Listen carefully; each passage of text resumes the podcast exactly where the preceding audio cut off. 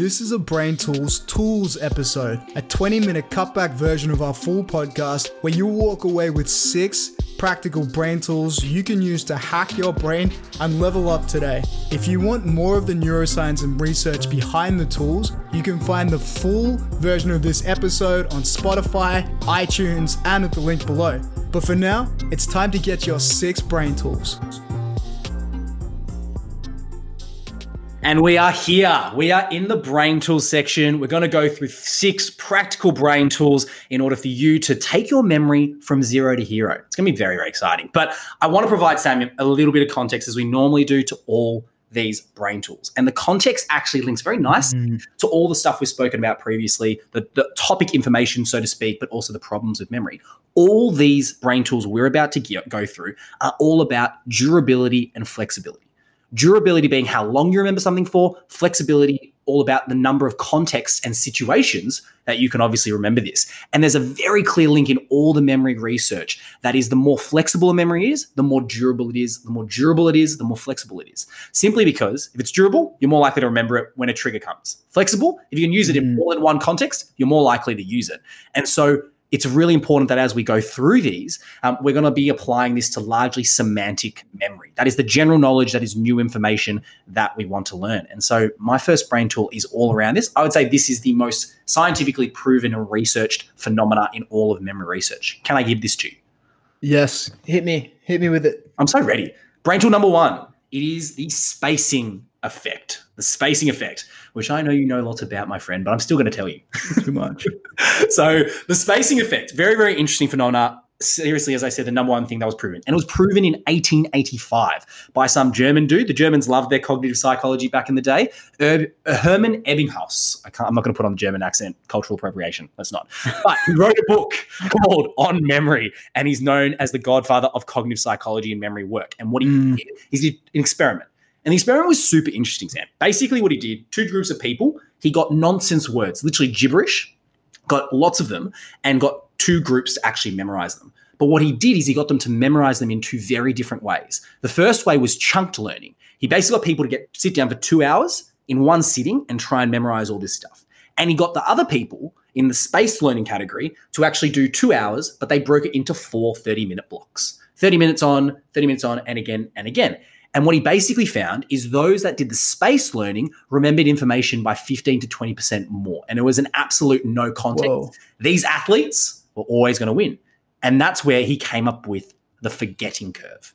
And the most important factor, I'm ready for this. This is my mic drop moment compared to your sketch on sketch. Okay. the most important part of memory is to forget. Mm, yep. Boom. Boom. Boom, shake the room. But it's true. Like humans are good at learning. We are so we're so much better at relearning.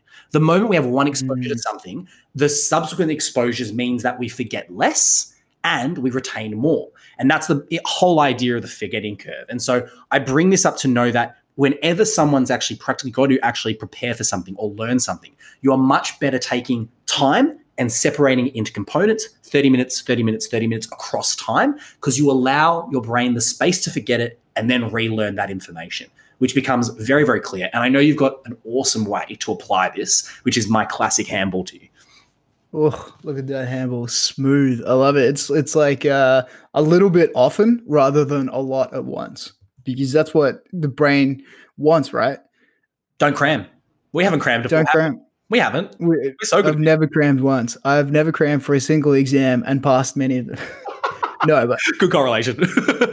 I, I really wish I had known this when I was younger. I totally you do cram, but then also it's the reason why you cram for an exam or for whatever test it is, and you forget a week or two later because it's just never really properly encoded. It's never stored, so you can't retrieve it.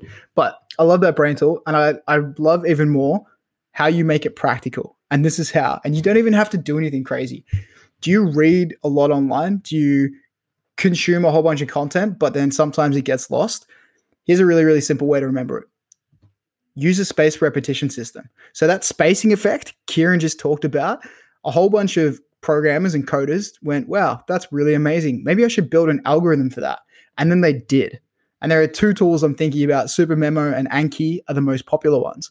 And what, what they do is you create a space uh, flashcard in them, And the space repetition system basically spaces out that flashcard. So every time you see it while you're using your phone, you're flipping through on the toilet, you open up your flashcard.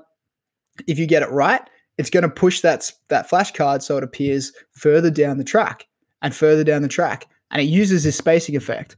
And it's really, really powerful because this is also a form of recall or retrieval practice, which is another very well established um, memory technique of constantly recalling it and retrieving and therefore firing those neurons that are wiring together and instilling this long-term memory.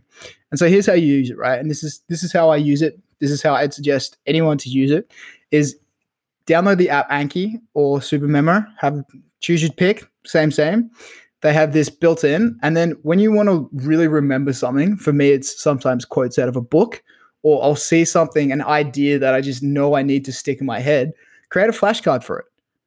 And then when you're on the toilet or when you've got downtime, open up your phone and go through your flashcards. And I do this every day. And I find that because I'm it's already using this spacing effect, it's so easy to remember the content that I'm consuming.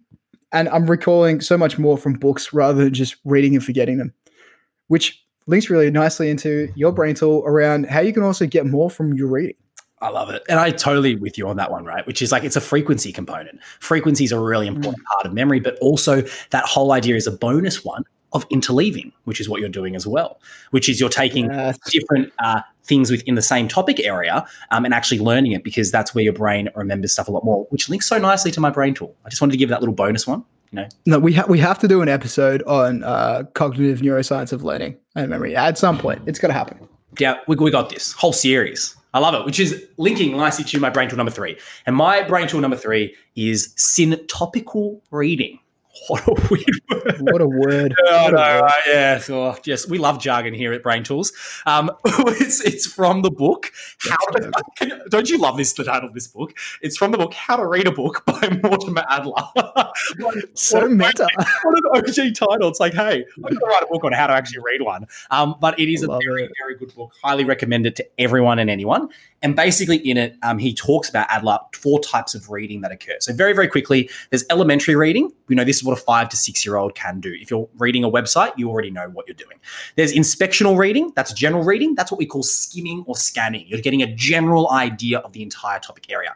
You go a bit deeper. Analytical reading is understanding the book itself. There's a lot of active learning there. There's a lot of annotating. There's a lot of questioning. However, syntopical reading is actually not necessarily about a book. It's actually about an hmm. entire topic area. It is comparative mm. reading. It is taking multiple books within one topic area and actively comparing them to understand the entire frame of reference. And that's a really, really useful tool because you're immersing yourself in one topic area, but across a broad number of books. So, can you, can you give me an example? Have you done this before? Maybe. yes, I have. So I think um, when I started uh, the uh, education business that I currently do, Elevate, um, in Asia, I did not know anything about business. I, w- I had a neuroscience degree. I was like, yeah, shucker, let's give this a crack. let's let's see what's going on. So as I normally do when I want to learn, I just read a lot. And so in that 2016, I reckon I read over 100 books. Um, wow. And not saying that to be like, hey, look at my ego, this is awesome, but just out of sheer necessity. And how I did it, I would love to share with you, which is it leveraged syntopical reading altogether. Very simple process. Basically, take any subject area. So for specifically for me, it was all about sales, it was marketing, it was leadership. Take a subject area and then literally look at Amazon mm. top sellers or look at people you admire and what they recommend. Take 10 books or five to 10 books in that category and then list the questions that you want to answer. List the questions you want to answer and then read each book. But when you read each book, finish book number one, you do a quick summary of it. But then when you read book number two, you are comparing all the information in book number one to book number two. You read book number three, you're comparing book number three to one and two. And what you realize so, so quickly is that 70 to 80% of these books in that area are literally the same. They're no different. Yeah, there wow. core underlying principles. And you start to realize that after book three and four. And this immersion means that you're more likely to remember the information. And this is particularly the case I want to say. This is learning for knowledge. This is not learning necessarily for fun but it works. I promise you, it absolutely mm. unequivocally works. And you have a book that you like, maybe something fiction or something else that you read on the side if you do get sick of the topic area. But Samuel, syntopical reading, deep dive, and you will pay and reap the rewards. I love that. And I have just realized that intuitively it's something I've done, but never, never able to. Like, I'll choose a topic area and I'll go buy three to five books on it and I'll read them. And I, I have a process where I'm making comparative notes in my head and I'll try to link them together. It is awesome. Like, I, I love it. I, as you said, but you just need to read a book called How to Read a Book and then you're sweet. how to read a book, a lesson in reading how learning. It, it's a bit of a chicken and egg problem. It's a bit of a chicken and egg problem, right? it kind, it kind of is. I like it. Great, great book. Uh, and that wraps up. I have three brain tools for this section. Really looking forward to the next ones, which are a little bit weird in the next section on brain tools. Let's do it.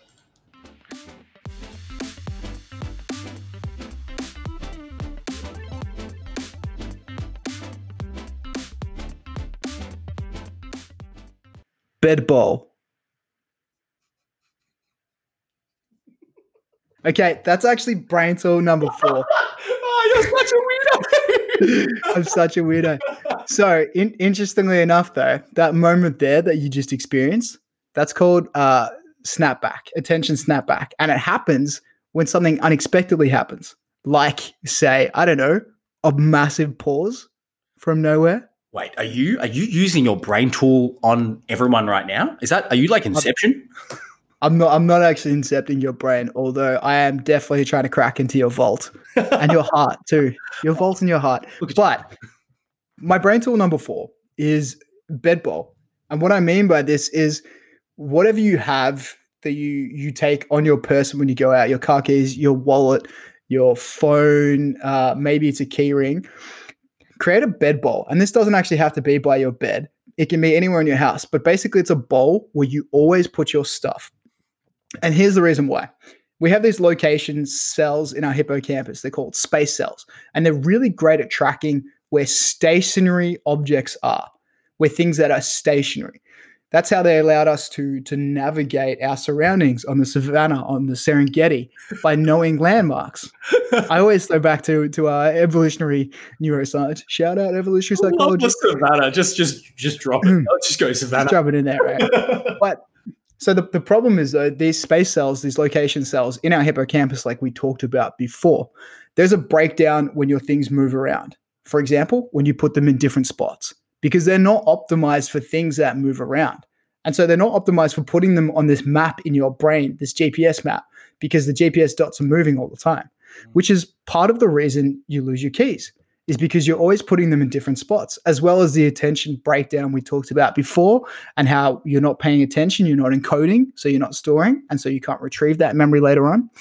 But having a, a, key bowl which is you know super common wisdom or a bed bowl like i have is a great way to outsource your memory and your attention if you use that same spot every time you come in the door for your objects you physically don't have to think about it and you have that one spot in your brain where the location cells in your hippocampus are able to track hey this is where my keys should be the key here is you need to use this spot every single time so for example i come into my house the first thing i do is i put my stuff in my bed bowl and since implementing this, I haven't lost a single set of keys. So this works because I am terrible with my keys. I love this one because it leverages associative learning, right? It's like our brain is amazing at making associations, and an association is essentially a habit. What? what? Oh, what? Get out to a habit episode. But it's it's all about. I know, like that bed bowl was a really weird way of opening it up. Um, but there's a reason we did that. There's a there's a reason we started with something weird. Oh, did we ever? My, that links nicely with my brain to number five, the oddball effect. So, as you've just said, Sammy, spot on. That that pause and that snapback was because we'd been speaking for what 30 40 minutes already and that was becoming monotonous because we're obviously super boring. So what basically happened there in that pause is then oh. people leaned in because it was different. I'm sorry not you just me not you. It's okay. Promise. Not not critiquing. But take my example here with the oddball effect is anything that is odd and weird and stands out from the noise is more likely to be remembered. And this is something in behavioral economics. This is something that people use in advertising and marketing, marketing a lot of the time. Mm. If I were to give you a mundane list of words like car, tree, plant, and ball, they're mundane. But if I was to give you them and then chuck in something like Borat or Unicorn or Samuel L. Jackson or Snakes on a Plane or something like that in there, you're more likely to remember mm. that because it stands out from the noise. And this is a core principle from the book Moonwalking with Einstein by Joshua Foer. Highly recommend a read. He was a person that went from That's a great book. in a year to the American world champion in terms of memory formation, which is memory athlete. Memory athlete, massive. Um, and so the, the, the, practical takeaway here, particularly with names or whatever it might be, whenever you want to remember something, a person's name or anything, make it odd and weird make it stand out from the crowd. And that's why the ancient Greeks and Romans, they always used to memorize memorize long transcripts by incorporating violent and sex. Violence and sex. I'm not even kidding. Mm. Very, very key note where they had to do all these things from memory um, when they were obviously talking and so on. So a, an example, if, if you want to remember Sam's name, because he's obviously got a smooth FM voice. You would could create an image with a fluoro sign with Sam's face on it, and then a smooth, sexy FM voice. It's weird, but you're more likely to remember it especially when you use multiple modes um, or multiple senses in that interaction. And this is what I use all the time if I want to remember a name as well. Repeating that image, repeating that connection, repeating that weirdness can sometimes lead to durable and flexible memories. Oh, durable and flexible. That's what we go for here at Brain Tools. Those are, those are t- two of the key drivers. oh, that got weird. But yes, I agree. but memorable, weird but memorable good, good application. And I know your last brain tool uh, leverages the oddball effect to actually apply it. So you can end us end us off, Sam. It really does. And this one hits so close to my home. And when I say that, I mean, we actually do this in my house. So yeah, it's very close to home. Um, my last brain tool is theme nights. And what it is, is to make this quarantine, this lockdown period, and life in general more memorable, we need more of those temporal landmarks we talked about earlier. Those events with a really intense emotional resonance that are different, that are unique, that have this oddball effect, that create like these landmarks, these reference points for our memory to to um, navigate itself in the past. And so when we're lock when we're locked down, like I am down here in Melbourne, and you can't really leave the house, you need to find a way to come up with new novel experiences that create these temporal landmarks. And a really easy one to do this, and this is lots of people that I know have been doing this, we've been doing this, is to have a theme night. So what we do, right, on the weekend, we will physically spin a globe. My dad or my mum will point a finger to where it falls on that globe. And then based on wherever that falls, we'll have a whole theme night. So the other week we did Tanzanian. I cooked Tanzanian food. We talked about Tanzanian culture. We like played Tanzanian music, and I can still remember that. And as a result, that night, that weekend, that Saturday sticks out in my mind, but also creates a reference point because I can remember two weeks later we had Greek. We had a Greek night where I made a moussaka. So this one's really simple. So are you basically nah, hold on. I'm just gonna pause it. Are you just doing this to tell basically everyone and myself that you're applying for MasterChef and that you're awesome? Is this basically the long and short of it? Yeah, it's I'm I'm I'm actually serving up the hottest f- and freshest brain tools on the market. I love how you haven't even told anyone you probably gave everyone food poisoning. That's fine.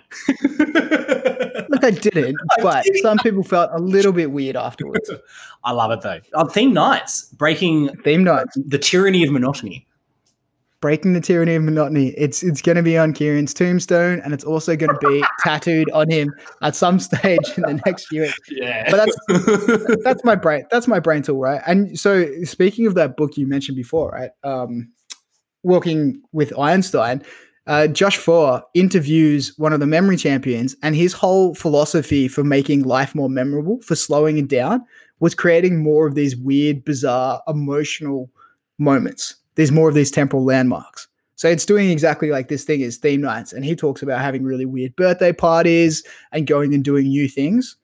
Um, so it's you know it's cross applicable. Even if you're not in lockdown, you can still do this to to make time slow down, create more new novel experiences. I love it. New novel experiences, new neural connections. I love it. Oh, that was so nice. I really enjoy that. Um, so let's let's wrap wrap up our brain tools for this week. Coming in at number one. This is mine. Uh, the spacing effect. If you're going to learn something, space it out across time as opposed to doing it all in one sitting, because in order to remember, you must forget. Ooh, I love it. And if you want to figure out how to space without figuring out how to space, use a space repetition system. You create flashcards based on what you're reading and learning. You put them in the system. It reminds you. Uh, Anki and Super Memo are really good examples of that, and they help you with reading They do indeed, which is brain tool number three syntopical reading. If you want to read and learn for memory and really deep understanding of something, make sure it's comparative. Take 10 books on one topic, deep dive and compare them as you go, and you'll find you'll remember it a whole lot more as opposed to forgetting it literally when you get to the bottom of the page. Over to you. I love I love that. And speaking of forgetting, as you get to the bottom of the page, you're out the door. Number four, bed bowl create a single space where you put all your stuff when you come in the house or when you go somewhere because this single spatial location will be much better remembered by your brain and it's like outsourcing your attention which is a little bit weird I love that. I thought you were going to pause for another 10 seconds and maybe go through that. So I'm really glad you didn't. But that is. Uh, brain, I thought about it. Brain tool number five leverage the oddball effect. If you want to remember stuff, uh, the peak of novelty is really important. Things that are weird, things that are out there, you're more likely to remember. So next time you meet someone, you want to remember their name, make a weird, awesome, weird image in your head, and you'll be more likely to remember it, which is the last one, which leads to you, number six. Absolutely. And if you want to remember more of this year of your life, you want to slow down time or make lockdown go quicker, come up with theme nights or unique events which are novel, which are weird, which are u- unique uh, and have high emotional resonance. So the one I gave was theme nights. Choose a country, make the cuisine, have a bit of fun with it because the novelty creates this temporal landmark that helps you form memories and make time seem like it slows down. Whoa, it's a lot to remember. But that's why we like it 80 20. Uh, my oh, yes. week, Sam, is novelty is the key to making things stand out to your brain. Once it stands out, you're more likely to remember it. What's yours? Mine is memory is really just about attention and events. And to remember better, get better at these two things. I love it. This is wow, wow, look at us go. We've been crisp. Good stuff. Very crisp, very sharp. I love I like it. And just quite quickly, uh, before we let everyone uh, everyone go, just a quick shout out. Uh, if you found this episode useful, feel free to subscribe uh, uh, to the to channel on Spotify or on iTunes as well. Or alternatively, just share it with a few friends that you feel could really benefit from uh, these episodes. And it obviously does a massive help for us as well to reach more people. Sam, anything you want to say? Absolutely. Yeah, look, if you are liking it, uh, if you're enjoying the content and you think more people should hear it, take a quick, cheeky screen grab on your phone, chuck it on your Insta story. It takes two seconds. Uh, we would be really appreciative. And it helps other people talk about it too, so that you can talk about it with them and you can both share your brain tools with each other. I absolutely love it. And that brings us to the end of episode 10, Sam, our 10th. It's a milestone, which is huge. Really exciting. Feels good. News as we get to the next ones. We're going to be starting to do volumes and themes, picking a topic and deep diving into it across three to five episodes. We're going to, if there's any of those that you'd like to see, whether it's business or education or anything, come let us know. Send us through an email to the Brain Tools podcast, and we'll be more than happy to do it. But very, very exciting times. Exciting times ahead. Exciting times to share some more Brain Tools. Um, that's about all I've got for this week. Bye for now. Bye for now. See you next week. Thank you so much for listening to this tools cut of our Brain Tools podcast, where you got just the six practical brain tools you can use to hack your brain and level up today. If you like this podcast, please don't forget to subscribe on any podcast channel you're on iTunes, podcast, Spotify, and more. And if you really, really want to help us out, please leave us a review. It helps us so much to reach more people just like you. And finally, if you want to go a little bit deeper and dig into the research, see some free classes and guides, come and join our free community at braintools.mn.co. Can't wait to see you next week.